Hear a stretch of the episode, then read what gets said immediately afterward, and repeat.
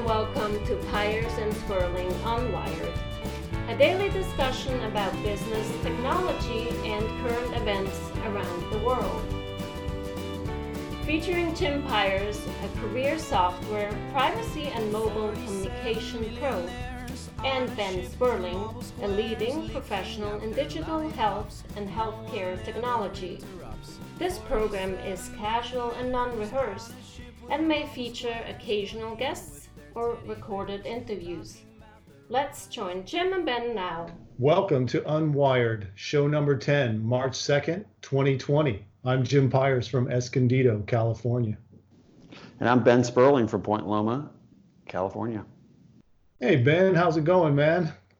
Excellent, Jim. Um, although the viewers did not know or listeners didn't know it, this is our second try at this podcast. We've had some technical difficulties earlier, so I'm glad we're able to get back onto the horse right away and uh, attack this today, tonight, I should it was, say. It was a glitch. It was a glitch. Last week was um, was really interesting on many fronts. So I, you know, I wanted to take time out. Um, you and I can analyze and share our thoughts on Qualcomm's media event um, that took place last week. It's interesting because the reason they did this press event in San Diego, it's it's as far as I know, it's one of the first, was because the cancel cancellation of Mobile World Congress in Barcelona due to the latest flu outbreak. And out of abundance of caution, they they canceled what is you know an annual event. It's a very large global event that's been going on for 25 years. I probably went to 15 of those things in my illustrious career. I'm sure you were there a few times as well. And yeah, so it's, a, it's a big deal to have that thing canceled. It is pretty interesting that they did cancel it. I mean, they do have a, a larger global population or, or, members that, that show up at it from you know Asian countries. So where the coronavirus is, you know, has a higher concentration at least at the moment. So I kind of understand it. Now we are seeing a lot more domestic conferences being canceled too, which I find pretty fascinating uh, especially one that I'm going to be going to next week, which is the HIMSS conference, which is the largest healthcare IT show. Um, so, pretty interesting that they're considering canceling although as of right now, it has not been canceled. There has been some prime, you know, vendors or exhibitors that have uh, that have backed out, such as Salesforce.com.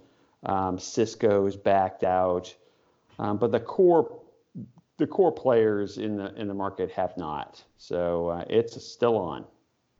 You got to think the healthcare folks can handle this, because if yeah. they can, who can? Right, right? Exactly. And and that's the thing. They're putting out messages. They've you know have set out an external board of advisors to help coach them and make recommendations. But as of right now, it's it's on and um, Donald Trump's supposed to speak on Monday, and I think the, the, Secretary of Health and Human Services is speaking also at HIMSS. So, um, you know, I guess that bolsters the conference confidence that uh, everything's going to be fine.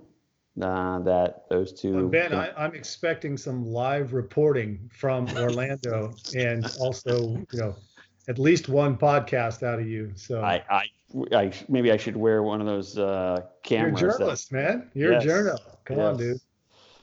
Uh, I'll right. a body camera. No, that'll be great. And having you there, um, you know, having some some boots on the ground uh, will be really interesting because I want to see what's going on there and who showed up and who didn't. And you know, I've I've been to HIMSS quite a few times uh, myself, so that's a, that is a it's a very large show, so it'll be interesting. Well, um, back to the, the, the topic of the day, which is this uh, Qualcomm press event, um, which is interesting, like you said, in San Diego for the first time.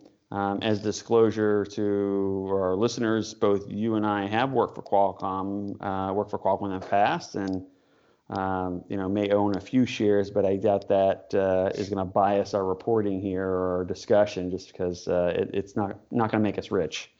No, we do not qualify as institutional investors in this case. I don't think. We do not.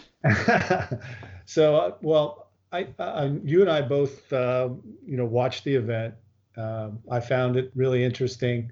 It was also interesting that while it was streaming, not that many people were paying attention. And of course, this was not planned. So this was essentially an unplanned event that was caused due to the cancellation of MWC. That I think they spent a lot of money. Qualcomm did in putting their ecosystem partners together, and then of course, you know, building all the demos and all the the content for the show, and then so I think this was their attempt to utilize all that hard work they put in.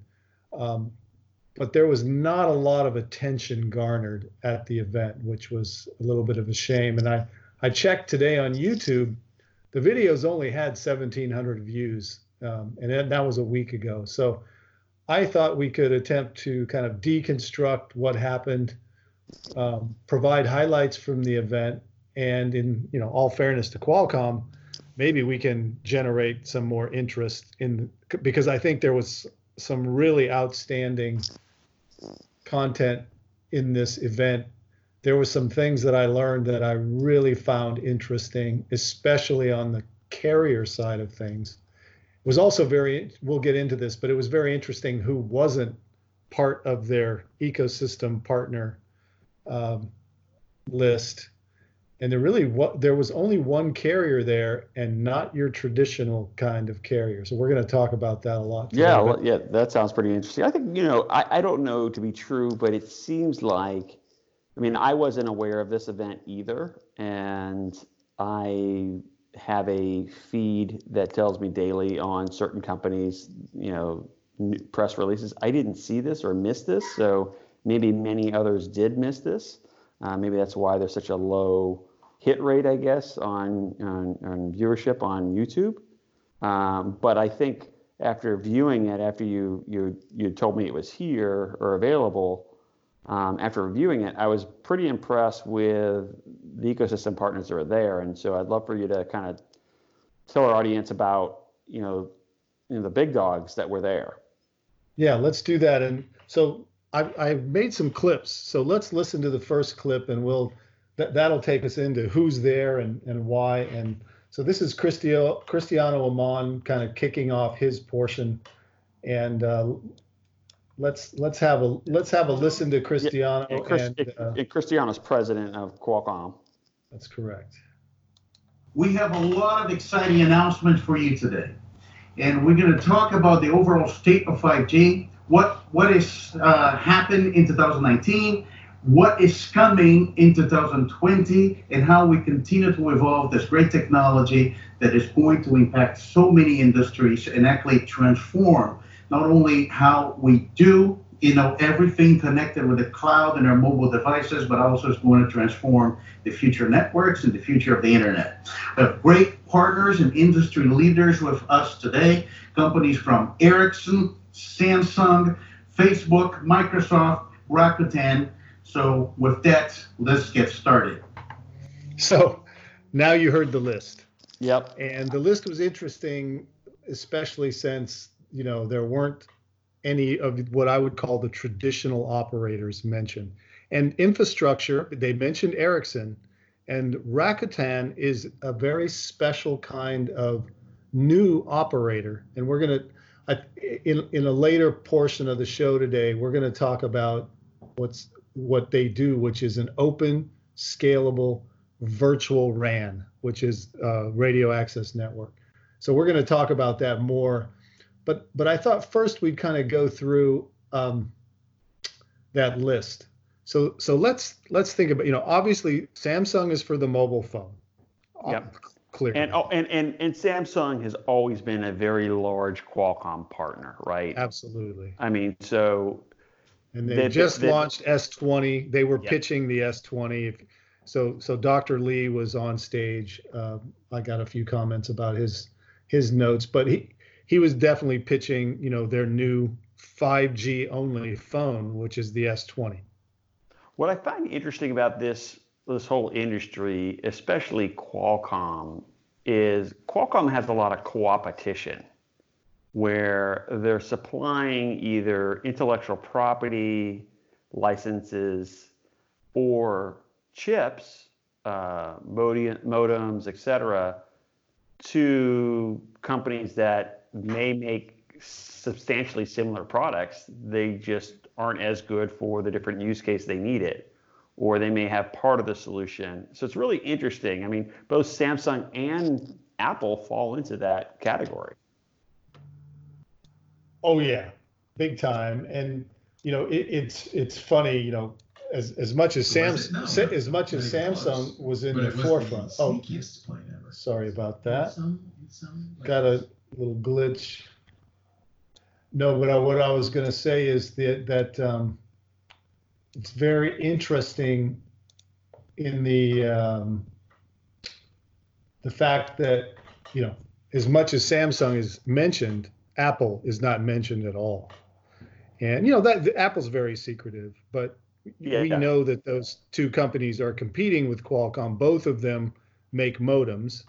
Um, it is interesting that in the flagship phone, because uh, Samsung does have a 5G modem, but they right. they did use Qualcomm technology in their flagship device, um, and but, there's some good reasons for that, which we'll yeah, I mean, it, it's interesting because there's always some horse trading that goes on, right? Um, where Qualcomm will use, you know, their fabricator, right, or you know, they'll leverage each other's, you know, they'll use a certain piece of technology, so Qualcomm will buy, or vice versa. So they have a very kind of almost ancestral, tight knit partnership with, and I think the the Apple one, the Apple relationship versus the Samsung relationship with Qualcomm is just much different. Definitely. Um, uh, and, and, Samsung, in fact, is a licensee. you know, so yes Yes, um, that's that's a pretty big deal. Um, yes, definitely want to you know kind of deconstruct Qualcomm's revenue model for our audience so they understand you know how Qualcomm makes money. Um, but getting back to the point of who who else was there, um, Facebook is always a curious one I think, for people when they. I, I, I, I agree, and you know you kind of. You, what you heard a lot in this event was there, there's a lot of mentioning of the cloud, thus mm-hmm. Microsoft in the house, but Microsoft was there mostly pitching the connected PC. Um, their their in in their session, it was mostly about these new um, always on, always connected laptops and notebooks that um, that are now Snapdragon enabled that was the big push. But obviously, Microsoft has a, you know the real play in the cloud with with Azure. So yeah. That was interesting. But you're right. Facebook is kind of like, huh? But there's they seem to be a really important partner of Qualcomm, and they made some interesting claims during their section. One of which is, you know, they have the largest messaging platform on the planet which is which was one of their claims, and they have the largest video platform on the planet. They both they made both of those claims. The first one I was like, yeah, that makes sense, you know, with with all the with uh, Instagram and WhatsApp and in the Facebook messaging, you know, yeah, it's probably a quite a handful of users. But I was like the video, I was thinking bigger than YouTube. Uh, right. You know, I was, and you know, maybe it is. That was their claim, but yeah, I, uh, that that claim surprised me too. I mean, that's the first time I've heard that. But uh, I was like, yeah, what? yeah, yeah, yeah, yeah. But their their, their big thing was, uh, you know, XR, AR, VR. That yep. that's going to change the the way everyone uses this platform and interacts in social media, and you know I'm not sure I really see that, but it does make sense. They've, you know, they made some large acquisitions in AR, VR, and they're spending a lot of money. They've built a platform, um, which they've which they've rolled out, and they, you know, they think it's going to change the world. So, uh, what the the platform is called called Quest. So it's the Facebook XR platform. I think they just launched it at the end of the year, and it's a they said they couldn't have done it without, you know, counting on the network infrastructure changing to 5G. In other words, this thing is going to be used. You just put it on. There's no tethers. There's no wires. There's no, um, you know, local connections. Uh, so, so, so it's got th- a modem. This, so it's got a modem in the glasses then.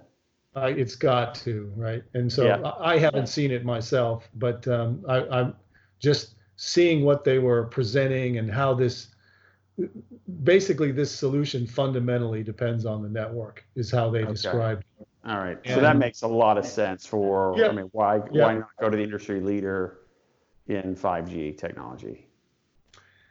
Yeah, and and then you know again back to Samsung that was pretty obvious, but they were they were pitching that um, they were pitching that camera is the most important thing in their device and the reason they need 5G and every S20 has 5G is they have this they have these just amazing cameras that ship in this new device that, that can do, you know, 4K and 8K and and take these massive uh, you know dense photos and um, and add filters and do all these things and so they're you know Dr. Lee was basically claiming that you know you just can't do all these things on a on a 4G network. It's going to require these, you know, the the, the standalone 5G capabilities. Oh, it's so, a massive amount of data that needs to be pushed through. So, yeah, 4G is not going to cut it. Yeah, they've the got um, latency, I guess the latency alone on, yeah, yeah, yeah, latency on all this, especially AR VR.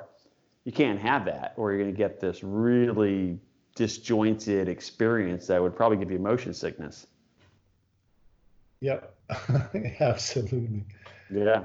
Yeah. So, uh, so, so, so those were the partners now, and, and I'm going to talk more about Rakuten lately. I don't know if I'm pronouncing that correct, correctly. It's R A K U T E N, Rakuten.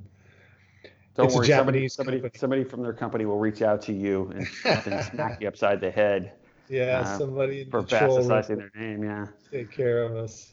Yeah. But Rakuten is really they they were there kind of representing the carrier side, and they have an open virtual RAN. It's it's uh, could be very disruptive. And if if you think about how previous G's rolled out, you know, it was you, you had a massive base station and a large tower you know you had to get land permits and you had the whole NIMBY problem, you know, not in my backyard kind of thing. And so car- carriers had a real challenge to to roll out these networks in a lot of ways. And and you know, putting up a macro cell, I've I, have i have just heard this anecdotally, but it you know it's like a week long process. Well, supposedly with this um, this open 5G solution that Rakuten has created, um, they can roll out a microcell. They, they were saying in a matter of like, you know, once they install the hardware, which is basically some antennas, you don't need all this hardware like you do um, in the current generation. It's a software defined um, network. Effectively, you can roll these things out in like uh, a half hour, 10 minutes. Wow. wow that's crazy. It's yeah. really crazy. So, yeah, that what I think I found, and you, you kind of noted it, interesting is that AT&T, Verizon, Sprint, yeah. T-Mo, these are big partners uh, of of Qualcomm, right? Big From an operator, operating yep. a network, just so folks know, operating a network. Uh, they're the consumer uh, facing, you know, service provider. None of them mentioned and and all of those are big customers of theirs. No, and all of them seem to be behind 5G. You know, you never know oh, what's oh, yeah. behind the curtain, but yeah, I, I just wonder like, was that done on purpose? Was that done because um, they didn't, you know, they didn't want to pick one and alienate the other, uh, you know, their other partners? Um, was it that AT&T, Verizon, T-Mobile, you know, they weren't; those guys weren't ready you know, to present, you know, 5G and and I don't know. That that seems really weird. You would think they would be, Those are all Um, good. Those are good questions, and you know, a simple answer might be if this was all set up for Barcelona and Spain, Yeah. maybe maybe just you know local U.S. carriers aren't that interesting to have on the docket. You know, you want the global operators, um, you know, and may, maybe these U.S. carriers don't necessarily fall into that category. So they just weren't they weren't planned as part of this the Spain show. Yeah. Therefore, they you know when it got moved back to the to the U.S., they just couldn't pull it together. I, I don't know. You're right. Yeah. It's it is curious to say. Yeah, least. yeah, yeah. I mean, I don't think there's anything nefarious. It's just, you know, because all of them have their own 5G message that's out there, right? Um, Well, that's know- that's another good point. Maybe you've got some conflicting messages there. yeah, yeah, I bet you there are. Um, one of the other things I think is interesting is um, Qualcomm and their ecosystem of partners. And, and Qualcomm can't do this alone. It's always Qualcomm and their ecosystem of partners, right? Um, to drive, you know, use cases and success. Um, I found it interesting that they got aggressive and they said, we're going to pull in 5G launch a year, right? Yep. And that is, I mean, that's Herculean. I don't think people, once they're really in the industry, can under can appreciate what that really means.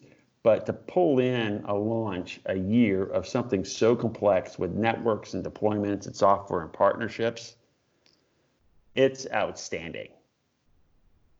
It is outstanding, but what you see is that they, um, especially in their in their chipset products, they made some uh, what I would call they made some decisions that are a bit odd unless you put it in the context of they were trying to push everything up a year, and you see that with their Yeah. new announcement on the um, on the latest Snapdragon, the 835, I think it's the X60 now, um, is the is the modem. It, it, it's it's actually what it should have been when they launched. So you can see that Yeah. it, it's what's needed actually to scale this out. So, and they are, you know, they're coming to the party with it now, which is really important. But I think you make a great point, which is to push it. They had to make some tough decisions if they were going to push it up a year, and, and that's what they did.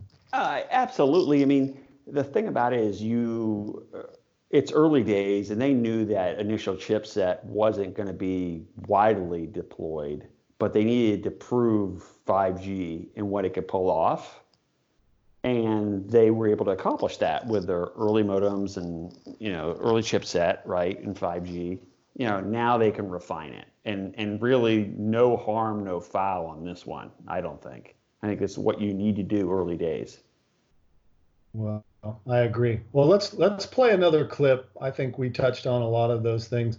This next clip is interesting. Um, I, I want to get your take on this.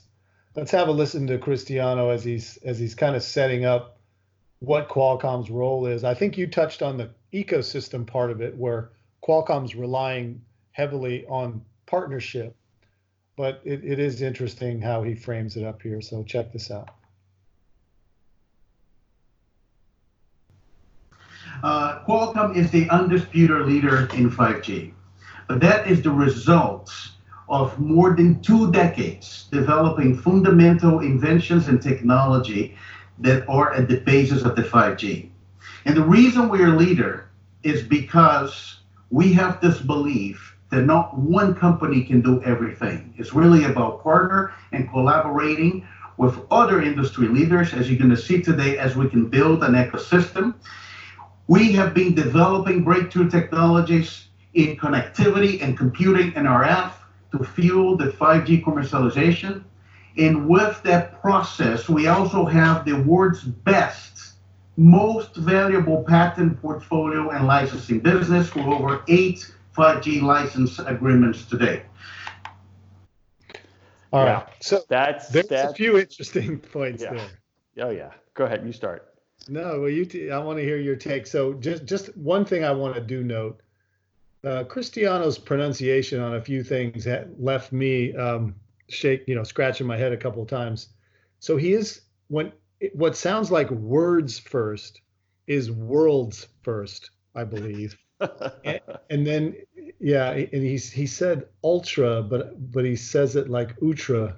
So so there's, there's a couple things in there. Just if it's hard to understand, I mean, it, it got me too. So so he's saying the world's first. Uh, I well, believe. Well, you you you and Cristiano both use the word ecosystem. I've always said ecosystem, but I guess it's potato potato, right? Tomatoes tomatoes. Uh, yeah. But he does but, he does bring up licensing, which yes, he does. So that that's really what I want to touch on. Okay. This is this is Qualcomm's bread and butter, um, and for the average consumer, they have. I mean, first off, most consumers don't even know the Qualcomm name, right? Qualcomm has never been the the marketing consumer marketing engine like a Qualcomm or a Qualcomm Inside, like Intel had in Intel Inside. Um, they've just been the powerhouse in innovation, and they do an amazing job in creating this culture of invention. I went through the process in uh, when I worked there. Um, I had an idea, um, and they, you know, I had to submit my idea through a process. It was vetted by a panel about, you know, how novel it was, you know, um, you know, what use cases it solved, et cetera. And then it went to kind of the next step, and then I met with internal, legal, you know, Qualcomm legal IP attorneys, and then then they took it outside of Qualcomm. They did a uh, you know, a search to make sure there wasn't overlapping, um, you know, IP elsewhere. I mean, it's a pretty rigorous process, and then they then you file, like then they, then Qualcomm files it. Yeah, if you get a patent out of Qualcomm, it's it means something. That's it, for sure. It, it, it is. Yeah, it's it's it's serious business, um, and so I think it's it's super impressive the amount of patents they have, and I don't know what the percentage is, and maybe you do, the percentage of revenue they get from their licensing their IP. Um, obviously, it's the the highest margin that they get. Correct. it's it's it's about 50-50. I mean, just okay. roughly speaking. So, you but know, it's, it's, the high margin stuff. I mean, this it's is a 20, 25 billion dollar company roughly, and they about half of that comes from licensing. And to your point, though you know a majority of the profit comes from that licensing business well um, and, and, and that and that licensing even when there's a competitor that sells to apple that uses you know the ip uh, the intellectual property of qualcomm in their phones or their chipsets and they sell it to apple or somebody else they still there still has to be a royalty paid to qualcomm for that you right? bet so so so in the case of Apple, what the way it's supposed to work is their um, ODM or you know their their contract manufacturer is the one that's actually the licensee for the Qualcomm technology. So so they are responsible for the royalties. That's that's typically how it works with most of the non-mobile uh, phone manufacturers who use Qualcomm technology. They buy from a Qualcomm customer Right. That cu- that customer builds, you know, modules or phones or uh, computers or whatever, and um, I just they, find it interesting. I yeah. find it interesting how much, how many things that Qualcomm created with mobile. I mean, like airplane mode, you know, um, you know, lock screens. I mean, uh, you know, a app, an, an app store. Um, um, you know how you know mobile phones talk to a network, how they can leverage different spectrums. There's there's so many things that Qualcomm does, which is just fundamental to how mobile phones work, that everybody is leveraging. Um, it is it is it's pretty impressive um, what they've done, and now what they've done is they've continued to invent. And Cristiano talked about it like uh, you know two decades worth, right? And really, they've been around what they've been around 30 plus years now of this innovation mindset about developing, developing the future, developing the next phase.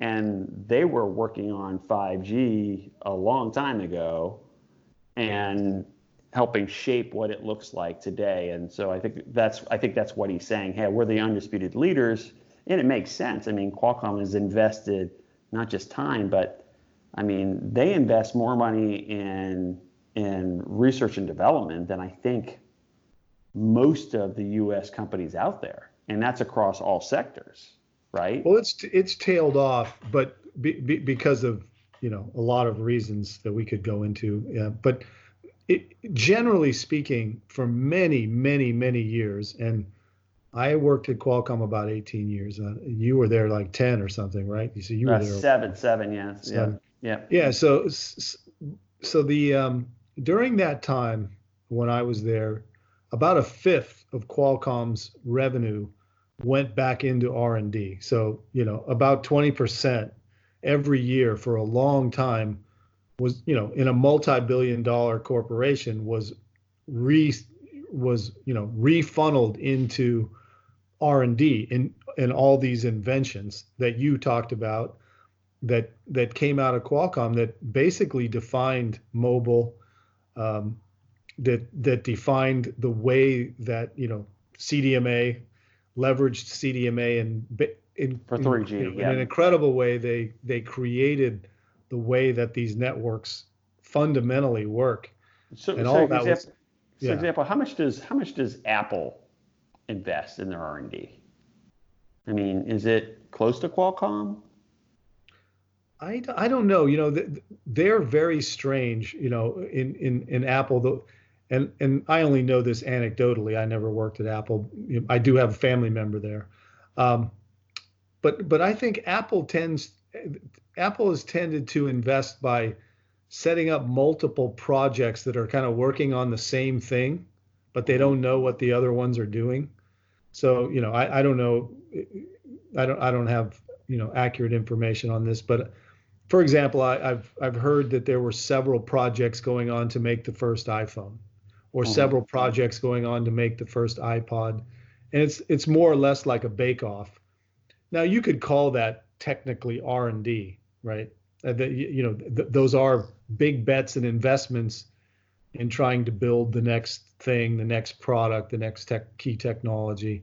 Uh, Qualcomm was very different though because they had a you know a very large R&D you know group, a division, and uh, they had a lot of autonomy. Uh, we had some crazy academic guys running around there doing stuff, you know, wearing their short shorts and sandals, and you know, you saw stuff, you saw drones and things flying around, you know, 15 years ago, and you used yep. people on surfboards and all kinds of stuff was going on. But but to your point, there were some really amazing inventions that came out of all that. Well, I mean, I did and, see though, I did see some of the Apple bake-off behavior at Qualcomm.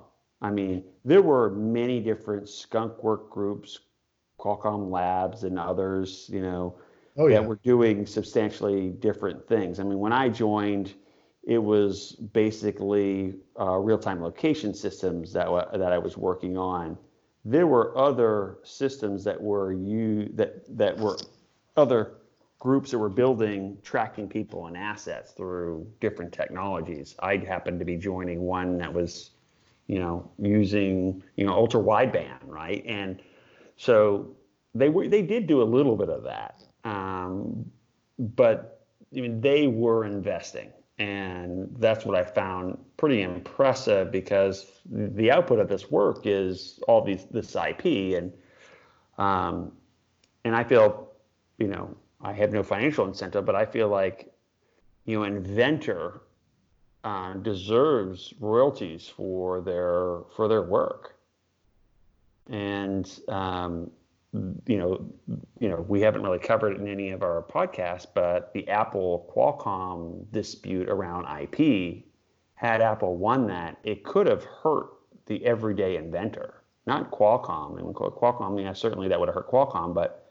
the everyday inventor would not have been able to protect their inventions. Basically, basically means a bigger company could come in and steal your ideas and not pay for it and squash you in the courts. Yeah, what I found that's it's a great point. Absolutely agree. Could could have been the end of intellectual property as we know it had Qualcomm. Why would you invest in flames?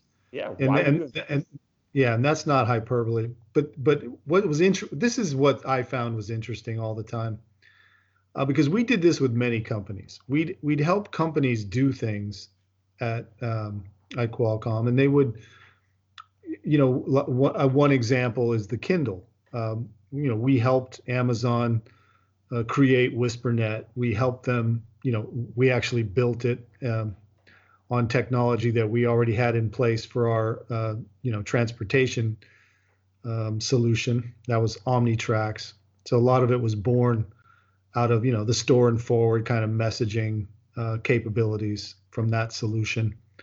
Uh, you know, hosting a centralized network, downloadable objects like books in this case. So a lot of that stuff we would we would teach our you know customer partners you know help them embed a modem in their uh, in their smart book their tablet. We we would do all those things. And what happens over time uh, you know two or three years later these companies forget how they got there.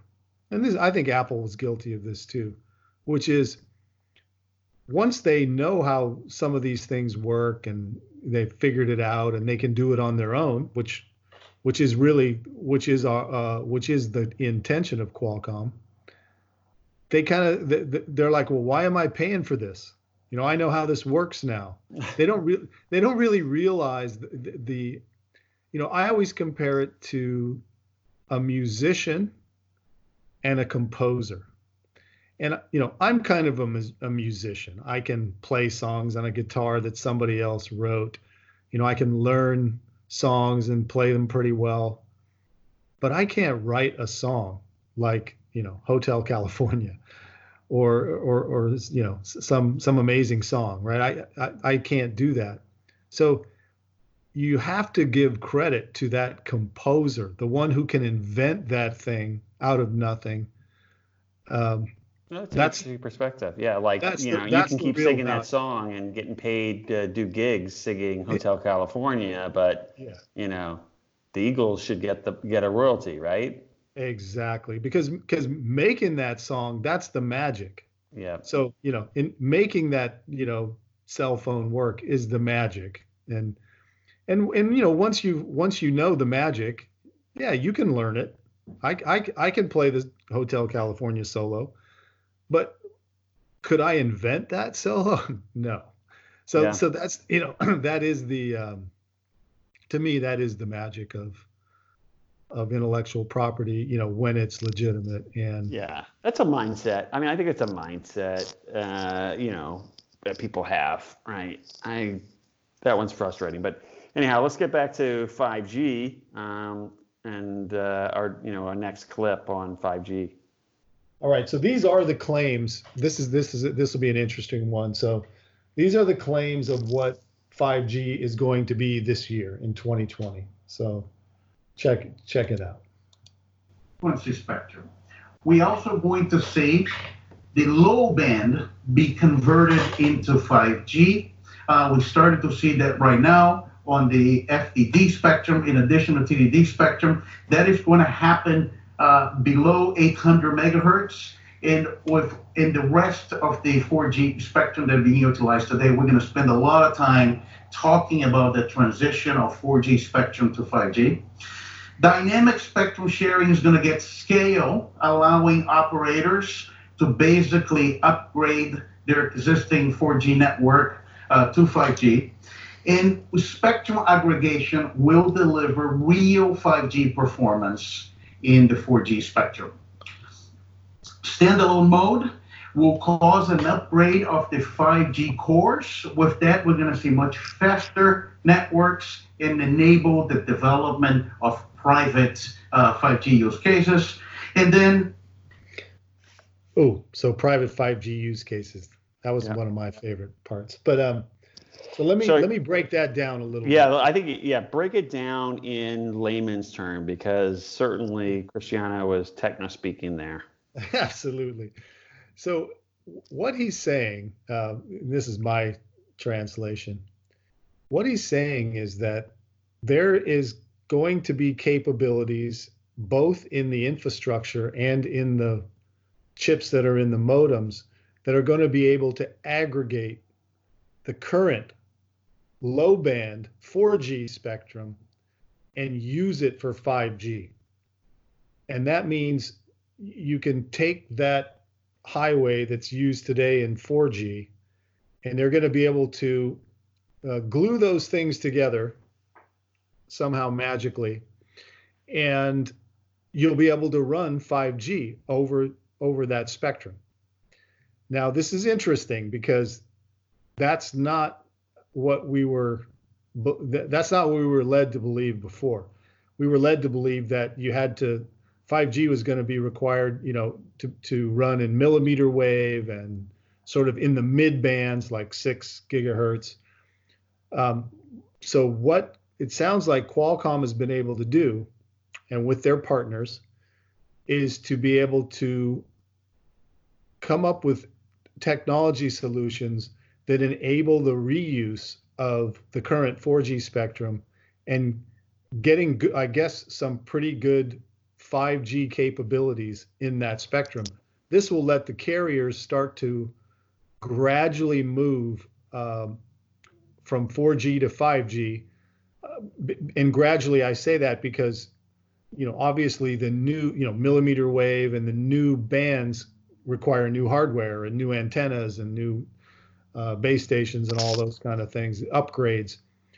So without doing that, in, so more in software, I think they'll be able to use the 4G um, spectrum for 5G. So that becomes, uh, you know, I think a, a great business case for for operators, and it allows the handset manufacturers to move forward with these new Qualcomm chipsets because yeah, they'll have they'll have some backwards compatibility and forwards compatibility with the five you know with the 5G network that that that is rolling out over time.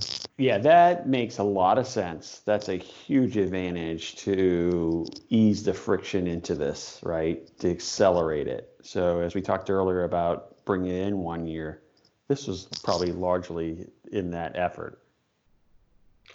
Yeah, and you know, it's what what so what and what caught me, you know, and the reason I clipped that the, the end of that clip was really one of the big thing that interests me is this idea of private cellular networks. And th- this is supposed to be the promise of uh, 5G is that the enterprise can build out cellular networks that are you know, ultra secure, ultra private, and then have all the advantages that this new 5G cellular technology brings to the table, which is very powerful. And so, so if you th- you know if you think about um, some of the applications, like very simple applications, um, like you know you want to you want to be able to check the water usage at everyone's home or the electricity usage. Well, today what you have to do is you have to buy a modem and then you have to buy a bunch of data from, you know, from a carrier or an MVNO and you're never really going to use that data. The, the amounts of information that that flow over these kind of IoT networks, it's incredibly small. So so it's it's really tough for for enterprises to make that work. Uh, we we were in that business and we were you know, we had that, um, you know, the 2net hub, and it was, you know, it was utilizing data plans to to move data, and it's it's it's just not cost effective. But what 5G is going to enable is new business models in IoT. And in fact, I, I, I just joined this very interesting uh, open source uh, 5G initiative. Um, I'm, I'm going to talk a little bit more about it later but it's the, the idea of this um, of this uh, it's it's called FreedomFi by the way. But it's an open source 5G network that you're going to be able to access via API so just a simple API would let you move that data. You wouldn't have to be an MVNO you wouldn't have to have networking infrastructure. You you're going to be able to use the network in an open source way to create these new business models that we need for for IoT and IOMT. So it's really really a powerful change that's coming um, that is going to be enabled by this this new um, technology. Now I'm excited about that. Yeah, that's pretty interesting. Yeah, it's really interesting. Um, all right, let's get to the last one because this is the uh, this is Cristiano's last clip, and then I've only got two other clips. But and then lastly, the transition to network virtualization, which is a big promise of 5G that will meet 5G network needs with an open, scalable, and cloud-native RAN architecture. Okay, open, scalable, cloud RAN architecture. So what does that mean?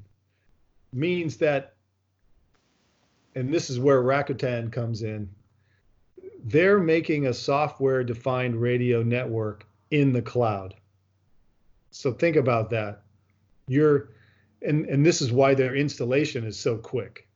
So really all they're doing in their installation of their network is slapping up some antennas and then everything they're controlling everything in a centralized way from the cloud so it's very interesting way to set up a network you know the naysayers will say this doesn't scale and you know it, it is going to be interesting to see how this scales out it's it's being done in japan right now and um, the cto of rakuten you know made some pretty uh, strong claims that you know it's it is scalable and it and they're at scale already. Um, trying to find that. Where are his claims? Uh, yeah, it's it's Open RAN. It's it says you know.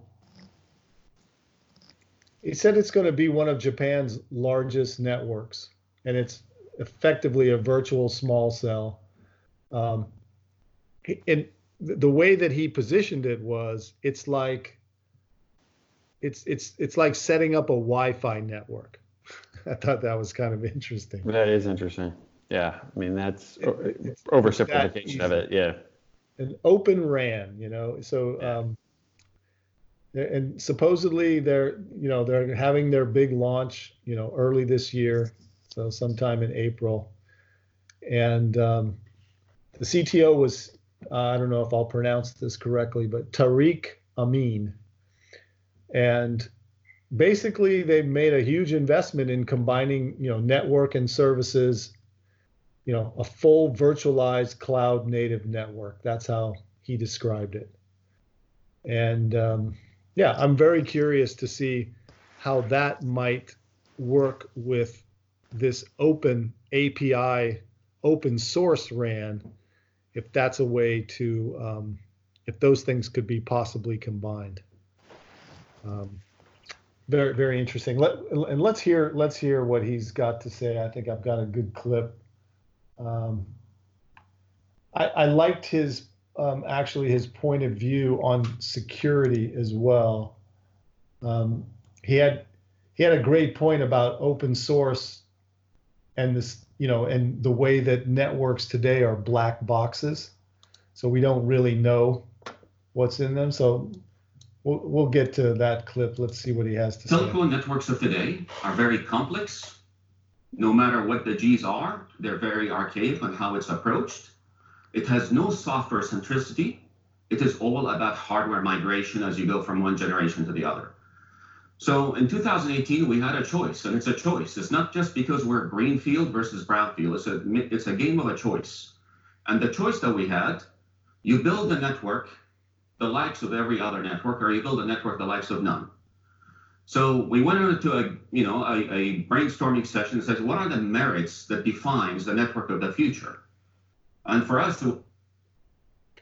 So, very interesting there he's he's basically talking about you know moving the network into the cloud. Yeah.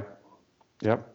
And also the open nature of it. I'll, I'll play the next clip because actually I, I cut that one off too soon. I, I just think the deployments are going to be a lot faster. I think upgrading is going to be easier. Now, here's the one thing does it create any vulnerabilities to the network?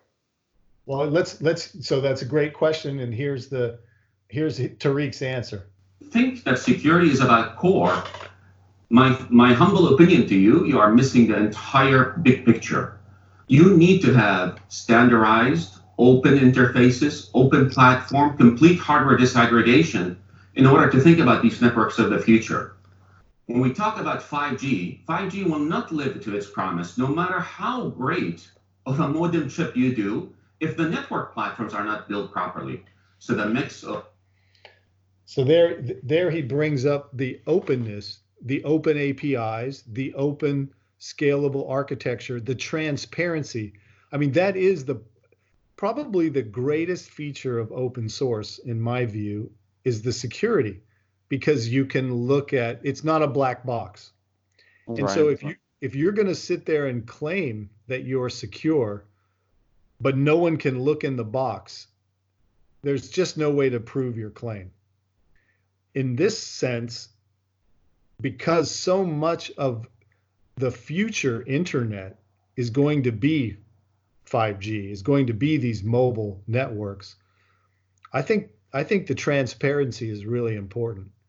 Um, I think there's going to be some, uh, let's call the incumbents who won't see it that way, but it's still worth.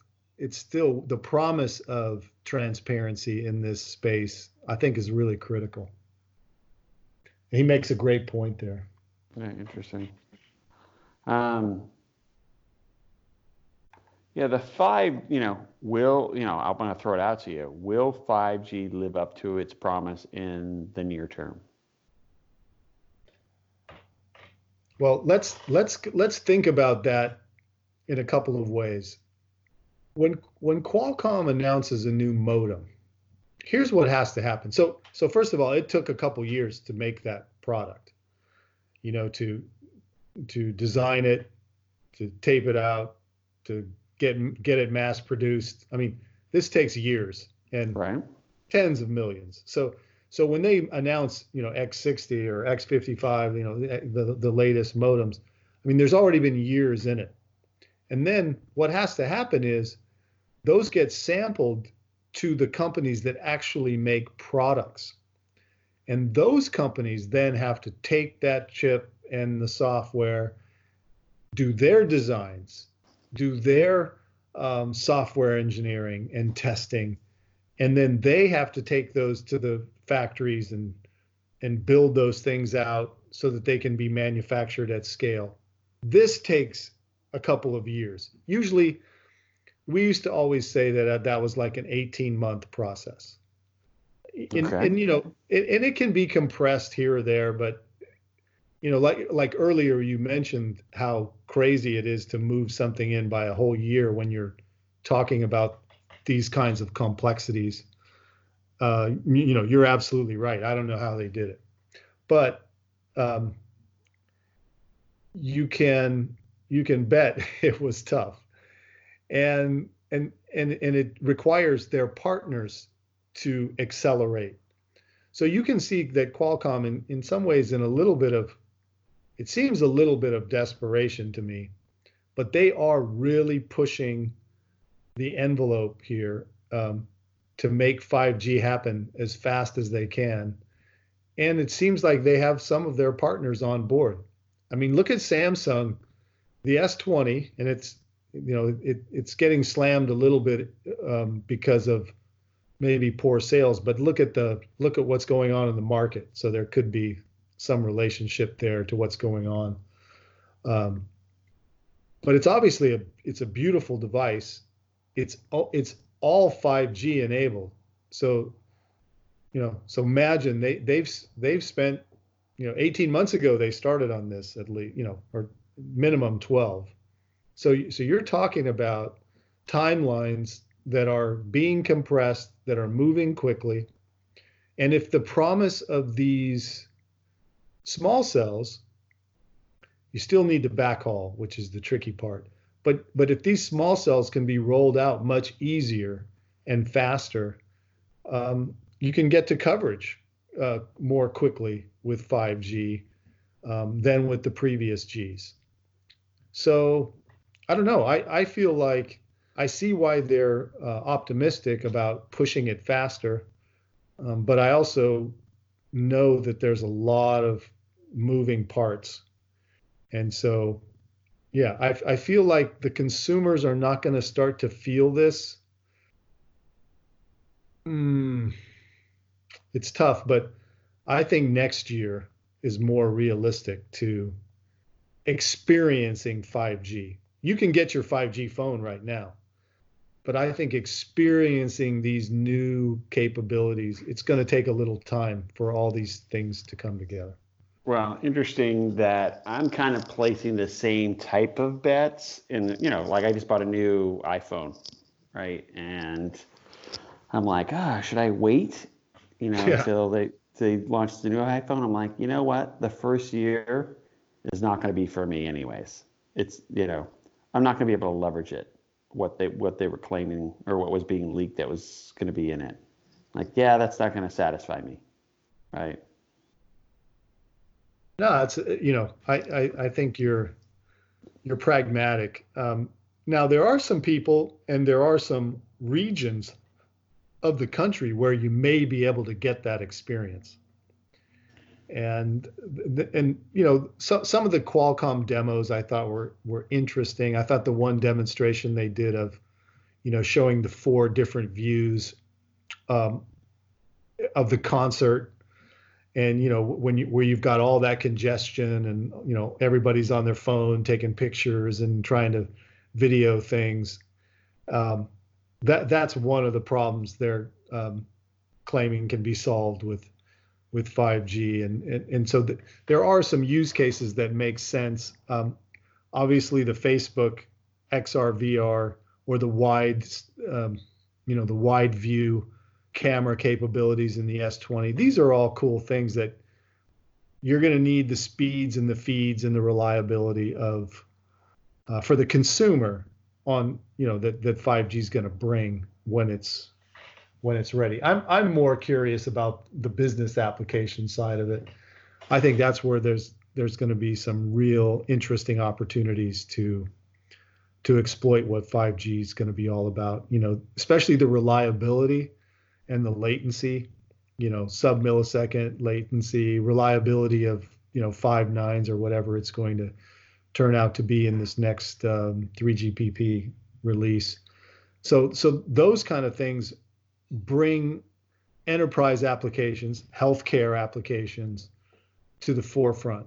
Um, having your own private network in the hospital from a security point of view is really interesting to me um, instead of you know running your medical devices on the same network that people are on Facebook and Twitter. Let's let's isolate that network that you know the heart machine's on and the MRI machine is on and so forth. You know what I mean? Oh, absolutely. No, they they definitely need to be separate networks. Well, I mean, definitely very educational um, and very thought provoking um, release for Qualcomm. Obviously, they were, you know, piping the advantages of it. I think we've just talked about in the past few minutes about, you know, it's going to still take some time before all of us get to leverage it, right? But they've laid down the good tracks um, for people to start building robust solutions. I agree. It's very, you know, I guess you should be bullish on Qualcomm going forward. oh, you know, I wanted to make one point though. You know, Cristiano said, you know, Qualcomm is the undisputed leader in 5G. You know, we were there, man. We were still working there when they were when when they were on the ropes. Yep. Uh, you know, Broadcom was going to buy them. That was a hostile takeover. Uh, they, they were pretty much going down in flames. And of course, you know, every, you know there was major uh, regulatory bodies that were after Qualcomm, and and there were some very big companies, you know, behind those regulatory um, pushes to to basically break Qualcomm's licensing business. Yep. And you know, we were there, and you know, we we cannot you know, I think they're kind of missing a simple point, which was the the you know the government, the Trump administration actually played a huge role in saving Qualcomm's skin, um, and I think I think it was the right thing to do. Uh, I think I think 5G is that important to the U.S. and its security and its um, communications infrastructure. Yeah, but I yeah, I just want to point out one thing. I, you know, I I don't know if it is just the Trump administration's you know team that would have done that. I think um, national security, from our perspective, would have driven any you know presidential. Or, oh, so you're I agree, I agree. Any yeah. any administration should right. have seen that and done that, but but this one did. So right, they know. did absolutely. Yeah, I mean, I don't yeah. think. Yeah, I don't think. Uh, you know, the founders of of uh, Qualcomm are definitely more Democratic versus Republican, and so and and and has hosted you know many Democratic fundraisers. So I'm not sure you know Trump was necessarily a big fan, but he knows no. that, you know he cannot let this. That's how important this technology is that's how important this company is to U.S. national security, right? That's and a good point. Yeah, the I, average I Joe doesn't know that, and so I mean, just kind of giving you an example. If Trump is going to, if his administration is going to help bail them out, it's because it's important. Yeah, and I mean the, you know, I I think also the, the secondary reason, it might even be the primary reason, was it was going to be China that that's really the leader in this technology if it wasn't Qualcomm. You right. have MediaTek and Huawei and and and and you know they may have effectively been, been the leadership of 5G if Qualcomm went away. And that that I think it's a good thing that didn't happen. Yeah, I think it was largely Huawei. I think was the biggest concern. But uh, yeah, I mean, the, look, every country's got to protect their own, um, and this was an, a case where you know the U.S. needed to step in and did. Um, it was definitely, I mean, the 11th and a half hour that was going down. It was crazy, and it was crazy to be there and live through that. Um, yeah, I mean, so many is, people lost their jobs. So many of my friends lost their jobs, and we lost our jobs. But yeah, it was crazy. Yeah, uh, very very tough times. So. Well, Jim, yeah, thanks for bringing this topic up today. Um, you know, I I think this is a, a, a, fun one, an educational one, an educational to me too. Even though I work there, you've got such great insight into this. Um, you know, I do. Um, you know want to talk about in future shows things that leverage the 5G network. And one of the uh, shows that I do want to talk about is um, you know drone technology, um, and that's something that we'll do in a future show.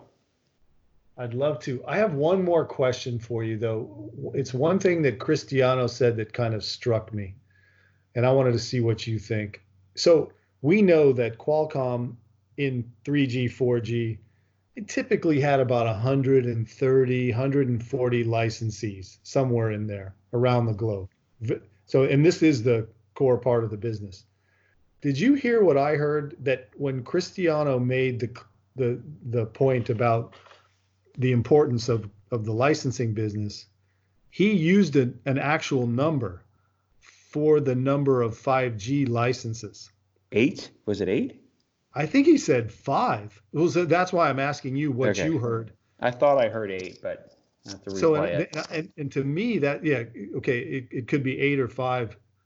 Whatever that number was that he said to me was incredibly small. Yeah. So yeah, yeah. I, I I didn't know if he misspoke, you know, because I, I thought he said five, you know, just mixing up 5G and the number of licenses is five, you know, kind of thing and, and I tried to go online and you, you can see who all the Qualcomm licensees are, but you, you, you can't see what kind of license they have. Yeah. So this is still early days, though. I mean, I, I, I wouldn't get. Yeah, but is is it because they're claiming you know you know 45 network or 345 network operators are already on 5G and 50 device manufacturers and yeah, but you So- remember, but remember that I mean they're they're leveraging common ODMs, right? Um, you know, manufacturers of this. that's a good point. So if I mean- everybody's using uh, Foxconn or whoever, you know, Exactly right. So I that- that's what I'm saying. I wouldn't get that's a good point. yeah, I wouldn't hit the panic button on that. Um, you know, I mean the number eight did seem low, but as I think about it, you know that that network of eight licenses a lot of people. But what that means is you've got these you know certain amount of ODMs that um, have already Serving everybody. serving everybody because they went they've made the investment early on 5G. Remember, they've got to make the investment too and get spun up, right? It's not just taking a license, right? It's you know putting in all the infrastructure they need, all the tooling they need to do, right? So it's a heck of Well, an that's investment. interesting. That, that that could be a reason to be bullish on Qualcomm because if they are going to sign up a bunch more licensees, which you would think they would, I mean that that number is that's not the number you would expect ultimately for for a, a technology as important as 5G, and especially with these these new areas opening up like compute and IoT and manufacturing and automotive and drones and et cetera, et cetera. You would think that the you know you you could be bullish on that licensing model actually very possibly. i don't know well i know it's late for you i know usually you're in bed by nine so Yes, yes. Um, so i guess we're gonna call it a night but that, that was really a good conversation ben yeah, no, Um, thanks, Jim. I always always enjoy. I always learn something from you.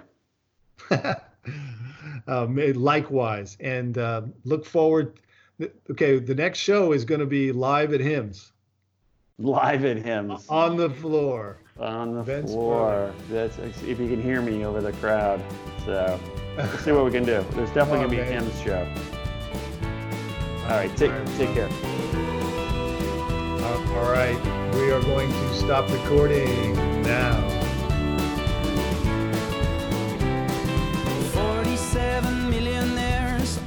Ship with marble squares leaking out their lollipops. No one ever interrupts. 47 millionaires on a ship with marble squares playing with their teddy bears, talking about the rising fares.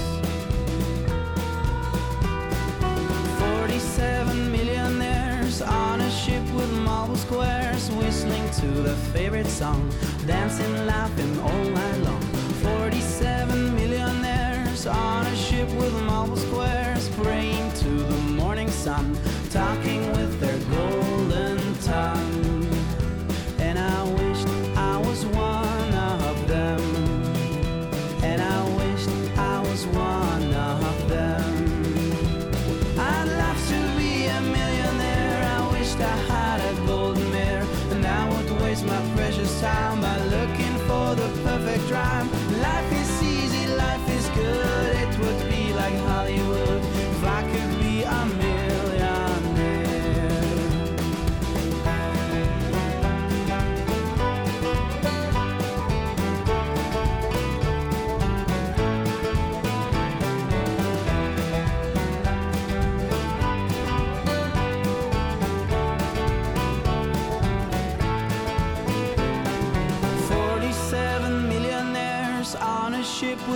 squares, there was a wave that killed them all, and now the lollipops are gone. 47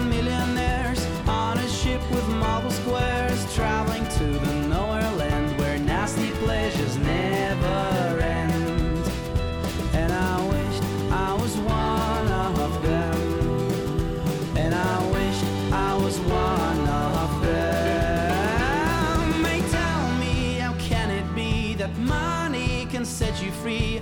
Tell me how can it be that money can set you? Tell me how can it be that money can set you free? Tell me how can it be that money can set you? Money can set you free. I'd love to be a millionaire. I wished I had a gold mirror, and I would waste my precious time by